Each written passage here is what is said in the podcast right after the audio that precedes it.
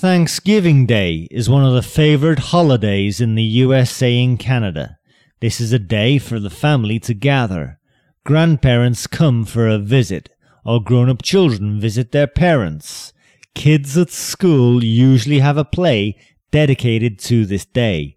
Thanksgiving is celebrated on the fourth Thursday of November in the US and on the second Monday of October in Canada. This day starts a holiday season, finishing with Christmas and New Year. Originally, this holiday was a day to thank God. People celebrated it at the end of fall after gathering in the harvest.